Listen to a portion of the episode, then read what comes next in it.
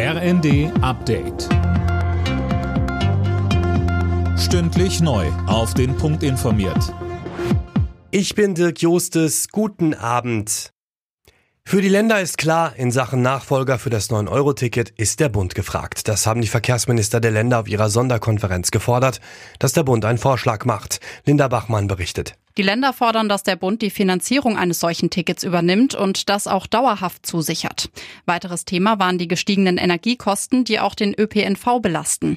Da verlangen die Länder vom Bund für dieses und nächstes Jahr jeweils rund drei Milliarden Euro höhere Zuschüsse.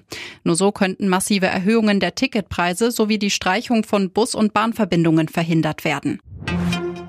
Unterdessen plant Berlin ab Oktober eine eigene Anschlusslösung für das 9-Euro-Ticket. Es soll dann für den Rest des Jahres für das Berliner Stadtgebiet gelten, so die regierende Bürgermeisterin Giffey.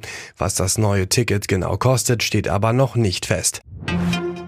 Es wird wohl doch schwieriger, Änderungen an der Gasumlage vorzunehmen. Zwar arbeitet das Wirtschaftsministerium daran, dass Unternehmen, die eigentlich keine Hilfe benötigen, nicht profitieren, aber oberste Priorität hat die Gasversorgung in Deutschland, so Bundeswirtschaftsminister Habeck. Heißt, dass wir eine rechtskonforme Lösung finden müssen, die nicht die Versorgungssicherheit insgesamt gefährdet. Denn wenn die Gasumlage nicht da wäre, ohne Ersatz, wird Juniper kein Geschäftsmodell mehr haben, kein Gas mehr einkaufen können und entsprechend werden wir dann ein ganz anderes Problem bekommen. Das darf natürlich nicht passieren.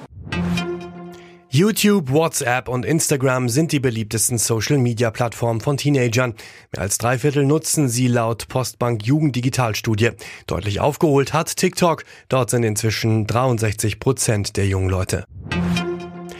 Der SC Freiburg hat das Freitagabendspiel der Fußball-Bundesliga gewonnen. Das Team von Trainer Christian Streich schlug Bochum zu Hause mit 1 zu 0.